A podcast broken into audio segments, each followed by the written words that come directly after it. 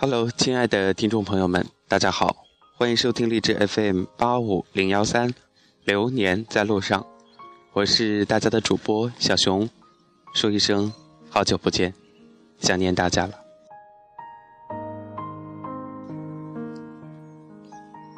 不知道大家国庆期间有没有看这一部电影《亲爱的》，赵薇、黄渤等等。各路明星的亲情加盟，所以最后成就了这一部感人至深的片子。那么，电影中的故事呢，也是根据真人来进行改编的，有很多人物的原型，他们丢失了孩子，有的还在继续寻找孩子的道路上。这些总是或多或少的会触及到人内心当中最柔软的部分吧。不知道你是不是有相同的感受，跟我一样呢？那么在今天的节目当中呢，咱们要跟大家分享的和《亲爱的》这个故事当中的一些东西，蛮多是相同的，但是又有着本质的区别。美国如何防止拐卖儿童？三名孩子改变美国历史。美国的失踪儿童干预系统。一九七九年五月二十五日，六岁的艾坦准备第一次独自出门。这个纽约小男孩信心满满，告诉父母要自己穿过两个街区去搭乘校车。得到同意后，艾坦背着书包，头戴印有未来航班机长的帽子就出发了。可是，这竟是父母与孩子的最后一次见面。在这短短的上学路上。艾坦失踪了，无数记者和警察蜂拥到这对愁眉苦脸的父母前，看他们如同祥林嫂一般，一遍又一遍地拼写着“艾坦，艾坦”。随之，媒体的大量报道牵动了整个国家的神经。摄影师父亲给艾坦拍的那张咧嘴开心笑的照片，被登上了覆盖全城的寻人海报，被印在了牛奶盒的侧面，进入。千家万户，甚至登上《纽约时报》广场的广告牌。但是艾坦终究没有回来。对于整整一代美国人而言，那个戴着棒球帽的同志笑容是如此令人痛彻心扉。人们发现，艾坦的失踪背后正折射出学校与家长之间联系不紧密的漏洞，也暴露了警方低效无能的现状。根据不同的司法辖区规定，警方甚至要在孩子失踪二十四到七十二小时之后才会有所反应。先贤虽并没有为美国社会构建万无一失的制度系统，却留下了更宝贵、可称为危机反思进步的字体更新模式。一九八三年，里根总统宣布艾坦失踪的五月二十五号为国家失踪儿童日。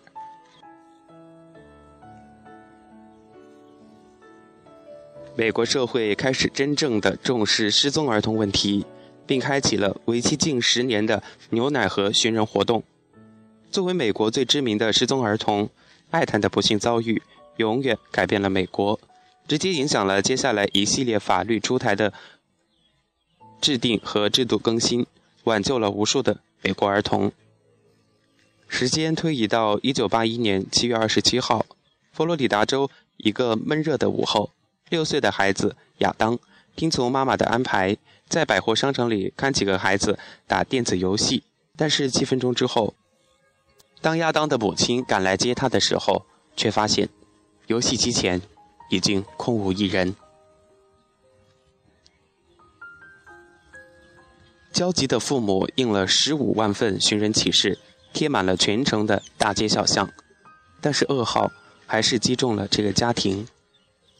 两周后，渔民在一百二十英里外的灌溉渠内打捞上来了亚当的头颅。于是，悲痛欲绝的父母向媒体讲述警方是多么不靠谱。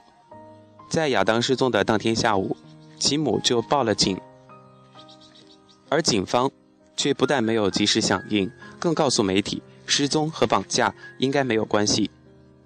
当次日亚当的父亲去警察局追问进展时，警方却回问。你有什么建议吗？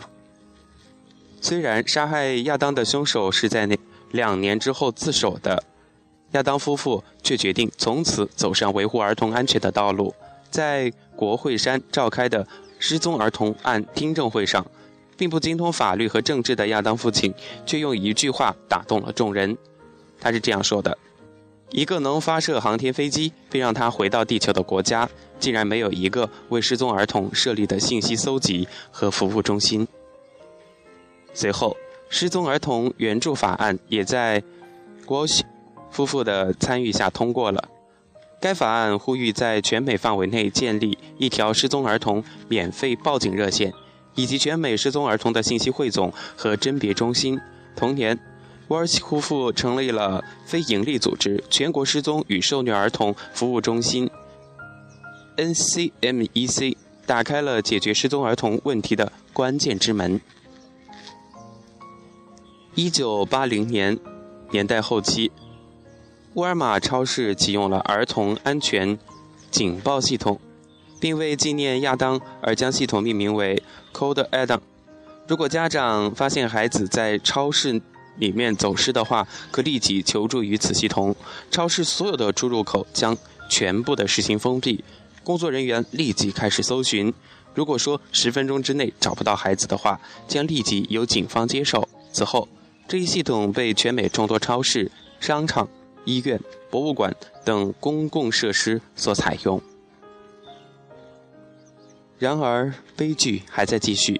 一九九六年一月十三号，九岁的安博在骑车时被绑架，他的尖叫声引发了邻居的关注。但这起发生在光天化日下的绑架，却依然带来了最悲惨的结局。四天之后，他的尸体被发现。当地居民要求当地广播电台比照天气预报，以同样的频率和力度不间断地播出失踪儿童的新闻。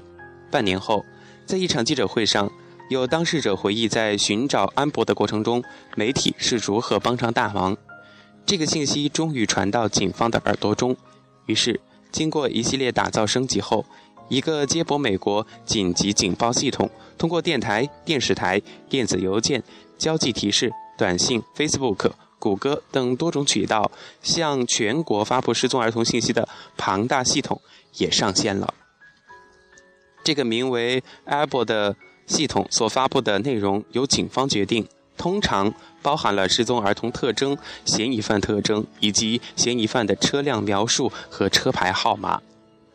如果说 Code and 解决了儿童在公众场合的失踪问题，那么 Amber 系统则彻底将失踪儿童和嫌疑犯置于民众的海洋之中。一九九六年以来，这个系统已经成功的寻回或解救了六百零二名失踪儿童。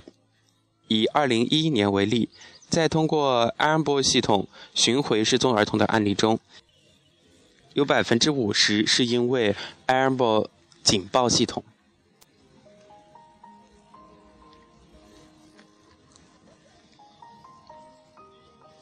刚刚我们提到，有百分之五十是因为公众或警方通过 Amber 警报发现嫌疑犯的车辆，百分之三十九是因为公众接到报警后提供了目击线索等关键信息，更有百分之十一的案例是嫌疑犯收到警报后释放了被绑儿童。三名不幸的失踪儿童却彻底改变了美国解决儿童失踪问题的轨道，其影响之深远，从一组数字便可以看出来。一九九零年时，全美只有百分之六十二的失踪儿童可以被找回，而如今这一比例已经上升到百分之九十七点七。正如亚当的父亲后来成为 Fox 电视台头号通缉犯这个节目帮助警方找回了六十五名失踪或者是被绑架儿童主持人的 John Walsh 所言：“记住，你的参与能改变一切。”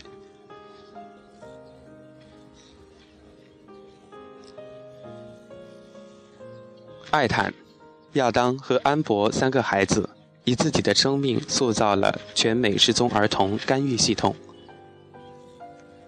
再来看国内，咱们的泱泱大中华，二零一三年三月，长春失踪儿童被杀事件令人扼腕。四月，江西万安也发生了一起儿童神秘失踪事件。八月，山西被挖眼的男孩小兵等等，影响巨大的案件，性质恶劣。中国人总是习惯点蜡烛，习惯说“一路走好，天堂没有痛苦”。可是，话虽如此，死了就什么都没有。为什么不珍惜好好活着的时候呢？习惯了去向那些罹难者、遇难者、不幸者祈福，也许他们能收到。二零零七年，凤凰卫视报道，中国每年约有二十多万儿童失踪。可是找回的概率仅有百分之零点一左右，和美国的百分之九十七点七相比，真的是天差地别。我们难道除了祈福、除了哀思，就不能做别的了吗？我们是否应该可以反思亚当的父亲所说的那一句话？记住，你的参与能改变一切。那么这一则报道是。来自洛杉矶华人网。其实，在跟大家分享这个文章的时候呢，就有想到《亲爱的》。嗯，看过《亲爱的》人一定会有蛮多印象深刻的场景，或者是电影当中的镜头。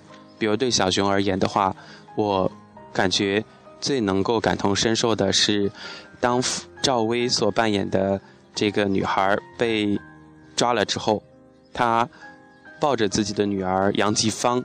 拼命地逃出警局，而且就是人在一种嗯紧张的氛围之下，可能会身体本能的反应，比如说他抄起了那个灭火器就砸向警察，嗯，还放声大哭，因为他们要把杨吉芳带走。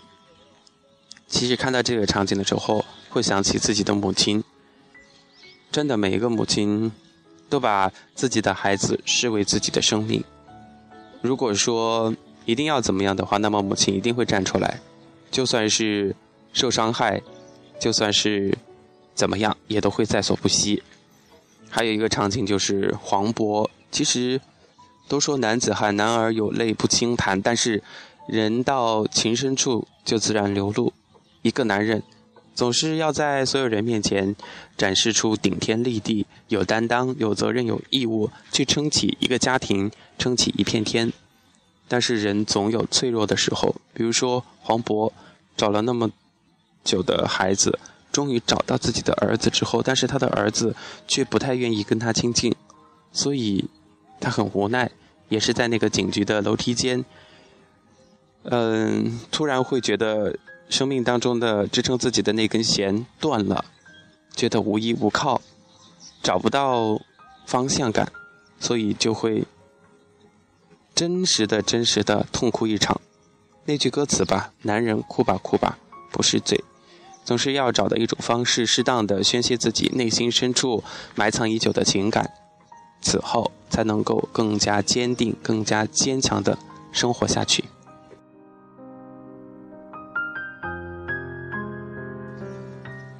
好，这一期特别节目就跟大家分享到这里，感谢大家收听，咱们下期节目再见。